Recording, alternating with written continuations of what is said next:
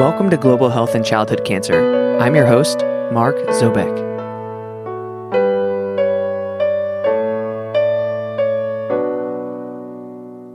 This episode was recorded on February 6th, 2020. It's possible some things about the coronavirus outbreak has changed by the time you listen to it, so just please keep that in mind. Thank you. Hello, everybody. Welcome back to the podcast.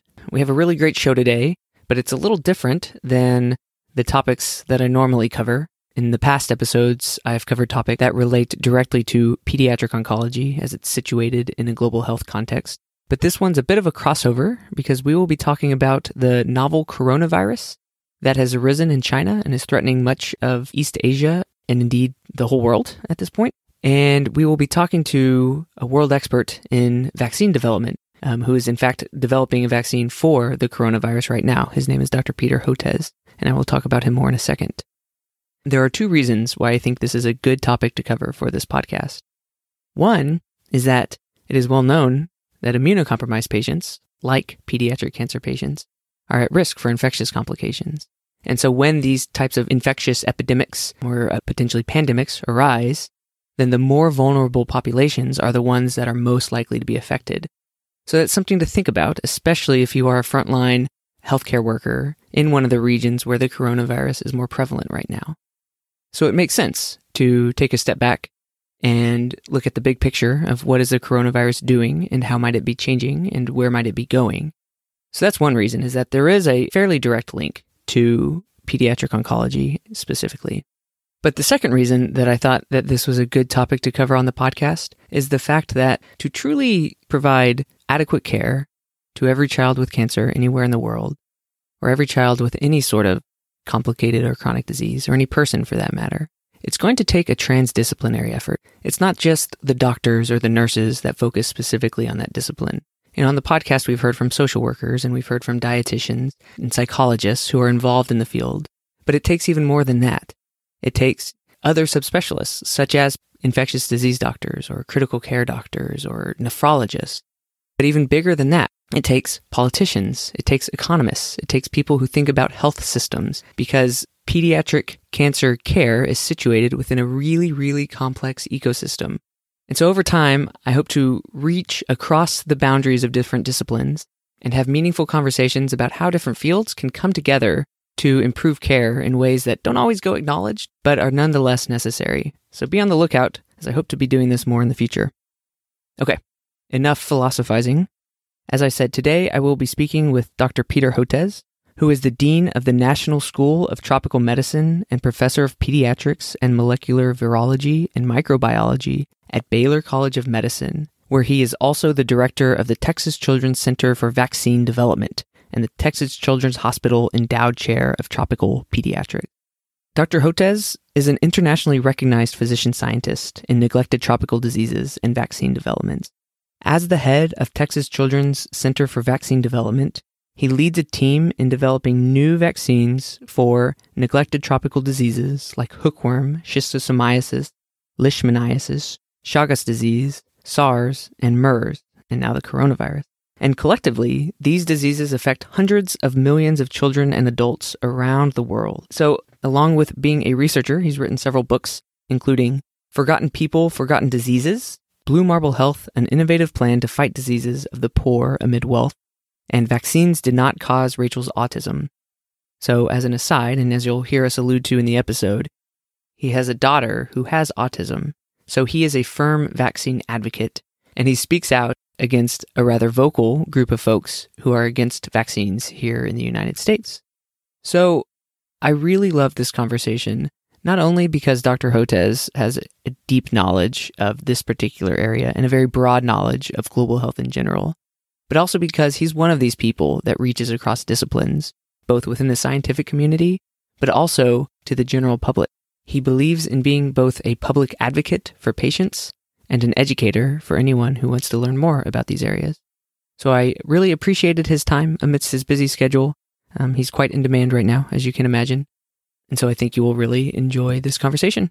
So after a short word about our sponsor, we will go ahead and get to the conversation.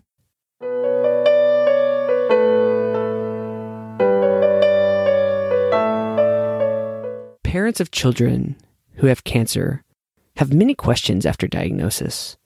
Why does my child have cancer? Or how did she get it? But one of the most important questions that parents and providers want to answer is Will she receive the best treatment possible? Every parent wants their child to receive the best care possible, and I know that every healthcare worker wants that as well. Unfortunately, cancer is a very complex disease to treat, and the quality of the care provided can always be improved. This is one of the main reasons why Resonance Oncology was founded. Its mission is to amplify the health of cancer patients through supporting clinical research, education, and a variety of quality improvement projects.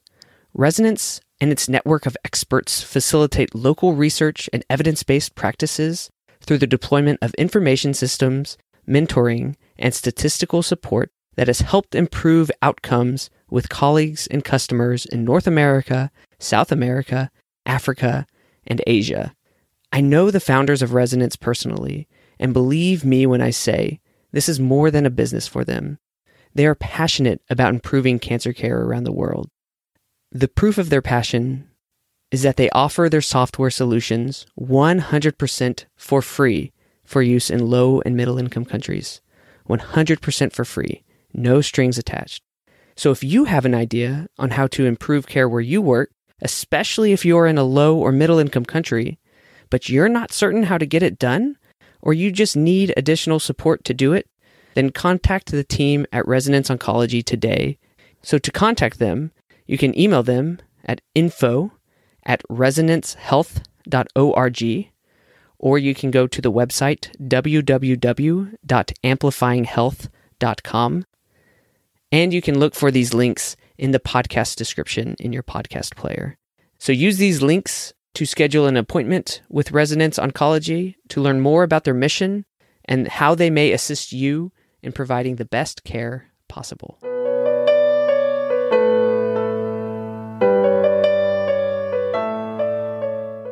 Hey, everybody. I'm here with Dr. Peter Hotez to talk about the ongoing coronavirus epidemic and how it is changing and what are our prospects for treatment. So, Dr. Hotez, thank you for joining us on the show. Can you go ahead and introduce yourself? Who are you? What do you spend your time doing besides talking about coronavirus? And then how did you get involved in this mess? Yeah, so I'm a uh, I'm trained in pediatric infectious disease. I'm an MD PhD vaccine scientist, uh, primarily interested in making vaccines no one else will make. Uh, heading a nonprofit at Texas Children's Hospital called the Texas Children's Hospital Center for Vaccine Development. That's co directed by myself and my science partner for 20 years, Dr. Maria Elena Bottazzi, who's also at Baylor and Texas Children's. And we came down here in 2011 with about 12 people to also start a new school of tropical medicine called the National School of Tropical Medicine, really one of the first schools of its kind focused on poverty related neglected tropical diseases. And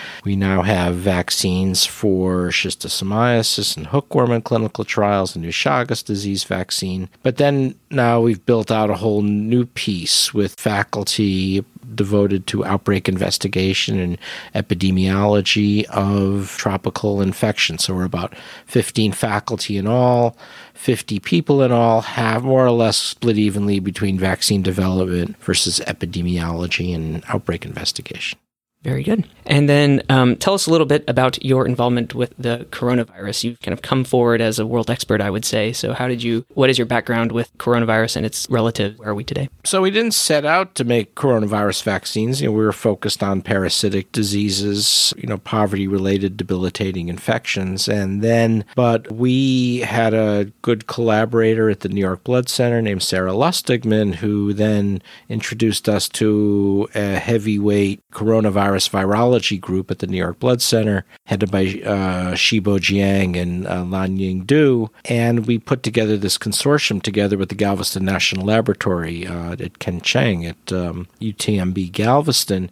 And we wound up having this great expertise in coronavirus. So we thought there was a an RFA, a request for applications from NIAID, NIH, on biodefense pathogens, and we put together this proposal to make the SARS vaccine, the severe acute respiratory syndrome that decimated uh, China, destroyed Toronto's economy until the Rolling Stones played a concert there and to re- make it recover. And they had a great idea. And so this is, you know, a lot of our vaccines we did the discovery in our labs. This one was discovered by our collaborators at the New York Blood Center and UTMB, and they had found that they could neutralize the outer spike protein of the coronavirus that docks with the ACE2 receptor deep in the lungs.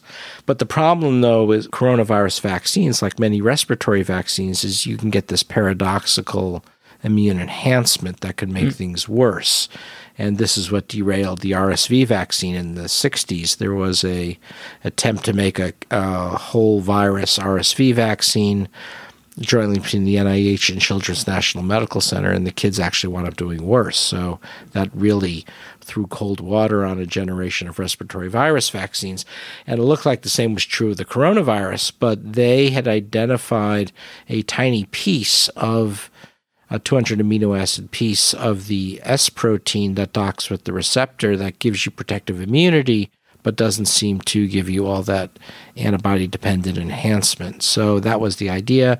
We got it funded. Um, it was a great grant. It was a $6 million grant and we wound up making it and even man- having it manufactured. So we had manufactured vaccine antigen ready to go, but we could then never persuade any additional investors, whether public or private, to keep it going in terms of moving it into the clinic and clinical trials because there was no more SARS, and at that point nobody cared about SARS anymore. Hmm. So uh, we wound up. Uh, it was frozen. Maria Elena's group kept it on stability protocol, meaning you take it out every few months and prove to the FDA if you need to that it's hmm. stable, it hasn't degraded. And we, in time, we started forgetting about it, other than the stability protocol that was supported by Texas Children's. And then when we started to see the information coming out of China in the first part of this year, what was great about you know Chinese science has changed so much. It, you know, when SARS broke out in 2002, 2003, you weren't getting any information now, mm. because we have all these platforms for preprint publication or preprint information sharing,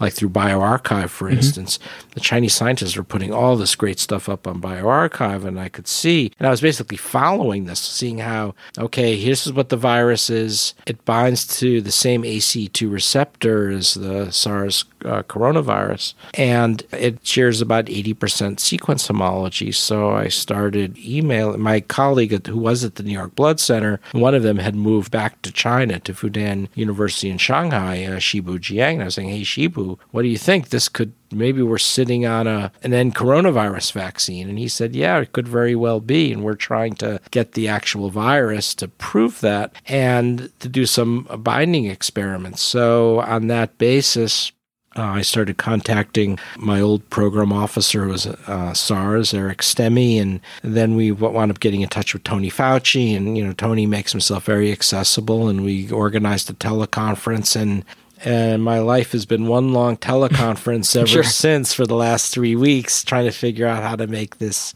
happen yeah.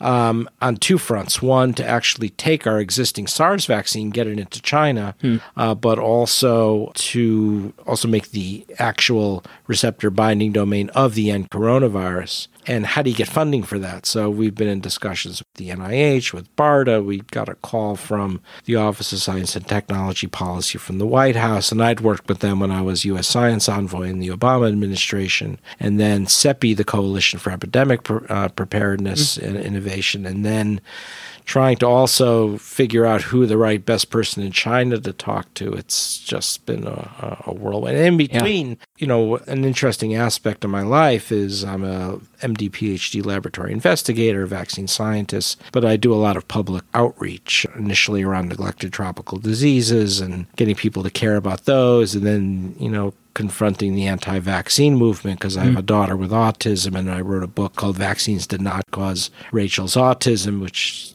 making Which is excellent, by the Oh, way, for new so listeners. much, uh, but it's putting me in the witness protection program because Sure. it's I'm public enemy number one with the anti-vaccine, or or one of the top five Yeah. public enemies with the anti-vaccine movement. Yeah. And then If you follow him on Twitter, you will see what he's talking about. You can look for Peter Hotez. What's, what is your Twitter handle? it's just at Peter Hotez. At Peter Hotez. So you can see what he's talking about on the anti vaccine front. Yeah, it's a scary space. Uh, I'm I'm hoping I've reached a critical mass now where I've blocked so many people that. Uh, You can always hope, right?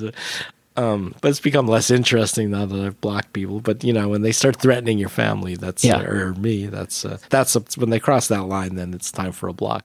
So, um, and now the journalists tend to know me, and so the fact that I was also making a coronavirus vaccine was interesting for them. So I've been doing nonstop interviews, and I, and Yeah. my media career it's kind of interesting. It it goes in cycles depending on whether there's a catastrophic pandemic.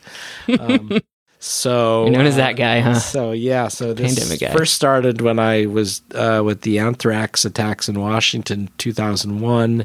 And then it was, uh, you know, who do you talk to? The guy who has the microbiology department next to the White House. Yeah. I was chair of microbiology at GW, and then it was um, H1N1. 2009, then Ebola in 2014, especially when we had the cases in Dallas, and here I was in Texas, and so that Yep. made it interesting. And then uh, when Zika hit South Texas in 2016, Yep. and then when Texas became the center of the anti-vaccine movement with the link to the Tea Party and the far right wing of the Republican Party in 2015, and, and now again. So, Yeah. so you know when you start seeing me on TV, the world's in trouble. like, uh-oh. so. Yeah, well, you are the man of the hour again, as, as the listeners just heard. So, why don't we take a step back? We've now heard that you are embroiled right in the middle of trying to develop a vaccine and find some answers to this, by all accounts, a, a rather serious epidemic, potential pandemic. But let's take a step back. And can you tell us some reliable information about what we just know, just basics about the coronavirus? Um, where did it come from? How infectious do we think it is? How dangerous do we think it is? That kind of stuff. Coronaviruses, many of them, are like many serious human virus pathogens, like Ebola, like Nipah, um, the same is true of many coronaviruses. They circulate in bats and probably cause very little symptoms in the way of bats. And what seems to be happening with these very serious coronaviruses that cause lower respiratory infections is they eventually make a jump, whether it's through a mutation, I don't think we really understand that, to a second animal species. So in the case of SARS, it was these funny looking animals called palm civets or civet cats that are, uh, and in the case of MERS coronavirus that arose out of the Middle East and the Arabian Peninsula, it was camels. And so then it jumps to, to humans. Now, the problem that you have in China, if it, we used to do a lot of work in China, we used to maintain a lab in Shanghai at the Institute for Parasitic Diseases, and you would go to the market nearby, and they have virtually every kind of animal under the sun, including various exotic mammals that locals use for either herbal remedies or or some some type of medicinal uses or magical properties. And so they're keeping those things in cages palm civets and pangolins and it's this weird menagerie mm-hmm. of animals. And they're not kept under nice conditions. They're tiny cages. Really they, they should be outlawed. They're tiny cages with dead and dying animals in them. And after the SARS epidemic in 2002 2003 the chinese authorities were supposed to clamp down on them and, and maybe they have several of them but uh, not in this big one in wuhan. It was going for a while and it was the perfect storm where you had these animals and people were coming into contact and so there was you know starting around december of last year in 2019 there were virus infections acquired from from these animals. So animal to human transmission and it didn't take very long for this to turn into human to human transmission. And there, when this first came out, I thought, well, this is going to be like SARS, only animals to humans initially, but then it was clear human to human transmission was going on. Actually, it's quite a transmissible uh, virus. So, uh, you know, when when SARS occurred in 2002, 2003, the the Chinese leadership was accused of one not being transparent and two not doing enough to contain the epidemic, just trying to being put in denial. And there's still that question of denial among the citizens, but I, you know, from my standpoint, uh, the Chinese leadership was pretty uh, on top of this. You know, they and, and what they've done is really extraordinary. They're they're quarantining basically Hubei province. Uh, initially Wuhan, but then mm-hmm. several cities, and that's small, not a small thing. That's yeah. like the Chicago or the Pittsburgh of the United, of China, only a hundred times bigger, as all Chinese cities are. I think it's a city of 11 million people. It's like you know trying to put Southeast Texas under yep. quarantine. But they, they seem to be doing it. Uh, there's still viruses spreading all over China. So if you look, the World Health Organization is now updating this pretty regularly. It's in every province of China. So in that sense, the cat's out of the bag. But um, most of the cases are still in central China and, and Hubei. And now the worry is it's going to go beyond China. So that's the question I'm often asked: What's the risk of, of the United to the United States? And there is a risk, and what I've been saying and I said it on both Fox News and MSNBC, so it must be true because you know yeah, both, yeah. how many people get to go right. on both Fox News yeah. and MSNBC? Those are two quite partisan uh, channels in the United States. You know, one thing I learned being in Washington for 11 years was if you want to get anything done, you can do it provided you're willing to reach across the aisle and not be too ideological, and and I still stand by that. So, you know, I think what we're going to see in the United States is we will see an increase in the number of cases. Right now, it's around 12. Those numbers will go up, mm-hmm. you know, maybe even 100 or a couple of hundred. I, I don't think we'll see anything nearly as bad as what we're, we're seeing in China. But you never know for certain because we still don't understand all the transmission patterns and things. So I'm relatively optimistic about the U.S. as well as European countries. I think the reason why Dr. Tedros, the Director General of the of the World Health Organization, declared the public health emergency of mm-hmm. international mm-hmm. concern was because of what happens when this goes into resource depleted countries. So there's a lot of Chinese, you know, traveling back and forth to places like the Philippines and Laos, Cambodia. That's where things can go very badly because they don't have a adequate health system in place. Um, there's not the monitoring, there's not the disease surveillance, and then we also have through the through uh, the President Xi and the the Belts and Road Initiative in Africa, we have between one and three million Chinese working in Africa right now. So and reg, pretty regular flights, especially going to Addis and to Ethiopia from from China. And you can imagine what happens if this virus gains a foothold in you know you you name your sub-Saharan African country. There's some are better than others in terms of health system infrastructure. So that's where things can go very badly as well. So that's that to me is my big concern where this could really emerge into a pandemic, meaning that it's an epidemic and with lots of transmission in, in multiple countries in different parts of the world. And I think there's definitely that possibility where it could uh, uh, become pandemic. Sure. When thinking about the response to the outbreak both you know you mentioned from the Chinese government but also from governments more generally. How do you think the the relevant countries have responded so far? Or do um, institutions seem to be taking the appropriate steps? Do you think there's more that should be done in the regions particularly the regions that are most vulnerable? Um, I'm just curious how you're reading it so right now. everything that I can tell in terms of the US Western European countries mm-hmm. uh, Japan South Korea uh, I think Malaysia even Singapore they know how to do this. They're on top of it. And through the benefit of Chinese science, they had advance warning on what this virus is and some idea on how it's transmitted. So I think I'm not so worried. The low and the big low and middle income countries, you know, what's happening going to happen if this goes into India or Ethiopia or Tanzania or or as I was saying, some of the Southeast Asian countries are going to Myanmar. Who knows? You know, I just there's just no way. I mean, there's a few positive things that could happen. One is historic. You know, when we've know what we've known about the. There's also a bunch of human and animal coronaviruses that cause upper respiratory infections, uh, sore throat, URI symptoms they tend to peak in in the northern hemisphere. They tend to peak in uh, around January, around now. So the hope is if it be and SARS when it when it broke out of China, I believe peaked in March. Mm. So the hope is that there's a sharp seasonality to this, and as we move into April and May, there for reasons that we don't entirely understand. I don't think for a lot of viruses we don't really understand their seasonality. It could really diminish. Mm and then the question is, will it come back? Sure. Um, will this be a seasonal thing like flu? I, I, you know, how do you know? It's a new Yeah. agent, so we, we we have no idea. And so that so the potential good news is that there's seasonality. What that means for the southern hemisphere, because you know, for flu, for instance, it's inverted, right? So it peaks in the summer months, uh, not in the winter months. So that's that's going to be interesting to look at, and whether we can accelerate a vaccine in, in a reasonable period of time. If we know, you know, the the technical feat of making a vaccine against the coronavirus tends not to be nearly as bad as flu or or HIV/AIDS because of antigenic. features. It doesn't seem to be that antigenic variation. The problem that you get into with coronavirus vaccines, like other respiratory vaccines, is that immune enhancement.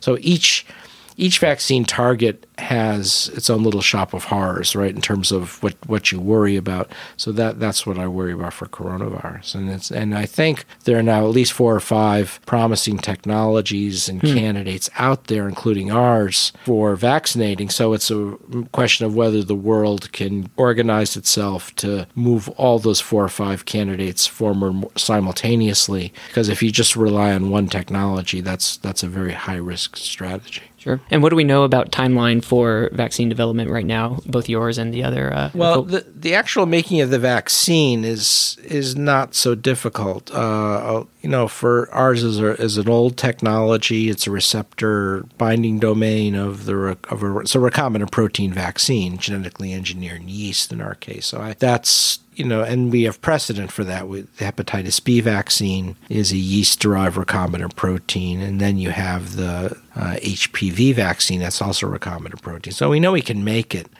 Um, and same with the DNA and RNA vaccines; they're not that challenging to make. The problem is that all they all feed into a bottleneck, and the bottleneck is, you know, despite what the anti-vaxxers claim that vaccines are not safety tests, the truth is they are probably the single most heavily tested pharmaceuticals we know about in terms of safety, and that's why it takes so long to develop a vaccine. It's generally not the technology behind it. It's which there is some investment in that. In our case, we spent years making this uh, SARS vaccine, but now it's manufactured. But you still have to do one a animal toxicology study regulated by the National Regulatory Authority, in our case, FDA, under good laboratory practices, done at a specialty contractor knows how to do that.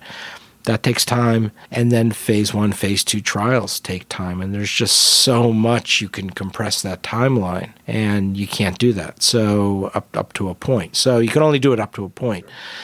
So that's what's that's what's going to slow us down, and which is frustrating, you know, for our SARS vaccine because had we found that investment to move forward with the clinical trials back in 2016 after we made it, we could literally have had a vaccine ready to deploy in China now, hmm. and that's that's a bit frustrating. Sure. And I think I've, I I don't know if I missed it or have heard you say elsewhere it could take up to a year. Is that a okay timeline or is that just highly variable? Yeah, the question is whether there, you know, one of the things we learned uh, in deploying cholera vaccine into places like Yemen and, and Haiti or uh, the Ebola vaccine now in DR Congo is there there's opportunities for innovation in regulatory science in order to accelerate some of those safety testings. I mean, I think what's going to come out of Ebola vaccine development in Congo in 2019 is going, you know, that is going to be one of the most important public health stories ever told when somebody gets around to it. It's going to be worth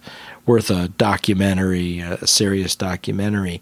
I mean, because this was a vaccine that was uh, administered in clinical trials under some of the most difficult circumstances we know about through conflict and war, right? And despite that, uh, the WHO, the World Health Organization, with Gavi and UNICEF and the Wellcome Trust, and alliance of several organizations, the Merck and Company and, and BARDA, was able to vaccinate over 200,000 people and it averted a catastrophe that would have dwarfed the Ebola epidemic in West Africa in 2014, I think, and really stabilized the African continent. And that, it, fortunately, that vaccine turned out to be more than 90% protective. So that is, uh, as I say, I think it's one of the great public health stories that has yet yet been told. Yeah. But there, that book is waiting to be written. Yeah.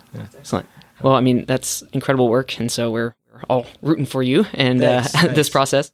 Um, unfortunately, our time is rapidly coming to a close. So I have one final question for you. I have a lot of listeners who are healthcare providers that take care of immunocompromised children with um, malignancies primarily. And so, what I want to ask you is what do we know about the specific risk of um, mortality or morbidity with the coronavirus, both for just regular folks, but then also thinking about specialized population like immunocompromised people. So, what we, there's still more we don't know than we do know. What we think is, although the official numbers as of today are going up to 28,000, some modelers and epidemiologists think the real number is around 100,000 at least. And that's because the only cases that are being recorded are those causing severe morbidity, often requiring hospitalization or even intensive care support. So the what's thought of is that there's many more people with low grade symptoms or upper respiratory symptoms who are not getting to medical attention. So the good news there is that probably the mortality rate is lower than we, we think. Uh, I think the the real risk right now is frontline healthcare workers. You know, they're, they're at risk, and we've already seen potentially a death or two from among healthcare workers. The ones who are doing very badly with this virus tend to be older individuals over the age of 60, more males than females for reasons that we don't understand, and those with underlying diabetes and hypertension. And there's that there's an, an, emerging story about diabetes and infectious diseases in general that we don't understand. So, for instance, those dying of dengue in India are those with underlying diabetes and mm. hypertension. Those dying of tuberculosis in the border in Mexico are those with underlying diabetes and hypertension. So, there's a great pathogenesis story because nobody really understands the, the basis of that. So, those with underlying diabetes and hypertension, I don't know if really looked at those with the kinds of immunocompromised kids that you have to deal with on a regular basis, either because they have severe combined immune deficiency, a genetic immune deficiency, or HIV/AIDS, acquired immune deficiency, or because they're undergoing cancer chemotherapy or immunosuppressive therapy for one reason or another. Uh, I would imagine they are at increased risk, right? We know about this from other respiratory pathogens like paraflu or or varicella, but um, that story may emerge in time as well. I think we should assume there's risk there. Mm. Yeah. Okay.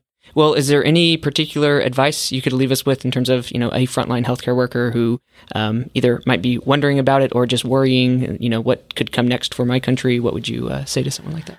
Well, I would say those who are, I know a number of your listeners are particularly interested in Africa. And right now, this virus has not gained a foothold there as far as we know. My worry is it'll take time for people to even realize that it has gained a foothold because we mm don't have the surveillance system in place. So watch out for serious respiratory infections and and we need to have a low threshold for alerting public health authorities about that. One of the reasons that I was against the travel ban from China is because it's very stigmatizing. Hmm. And once this virus moves into Philippines or Myanmar or sub-Saharan Africa, uh, the National Health Authority there is going to have to think twice about whether they want to divulge that information because then it subjects your country to a, a travel ban. So I, I think travel bans tend to be counterproductive mm. in hmm. many aspects of them because they tend to incentivize people not to be transparent.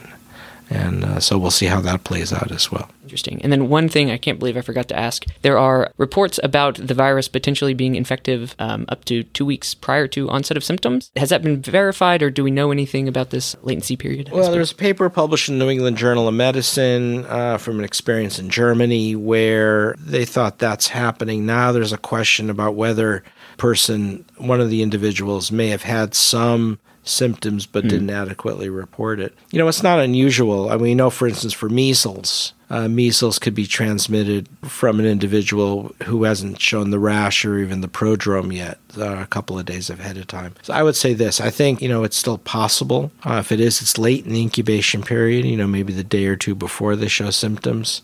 But it's also been noted that people with respiratory viruses, even if that's the case, you have a much higher viral load and more likely to be infectious while you've got symptoms. So there probably are individuals who are about to become sick that are still transmitting virus, but I think most of the cases are probably coming from people actively infected with cough and sneezing and all those kinds of things. Okay. Well, Dr. Hotez, you've been unbelievably generous with your time amidst your very busy schedule right now. Um, so thank you very much for talking to us and for giving us some real, reliable, non social media generated information about the coronavirus and the prospects for uh, vaccine. Thanks so much for having me and good luck on your podcast. Thank you very much.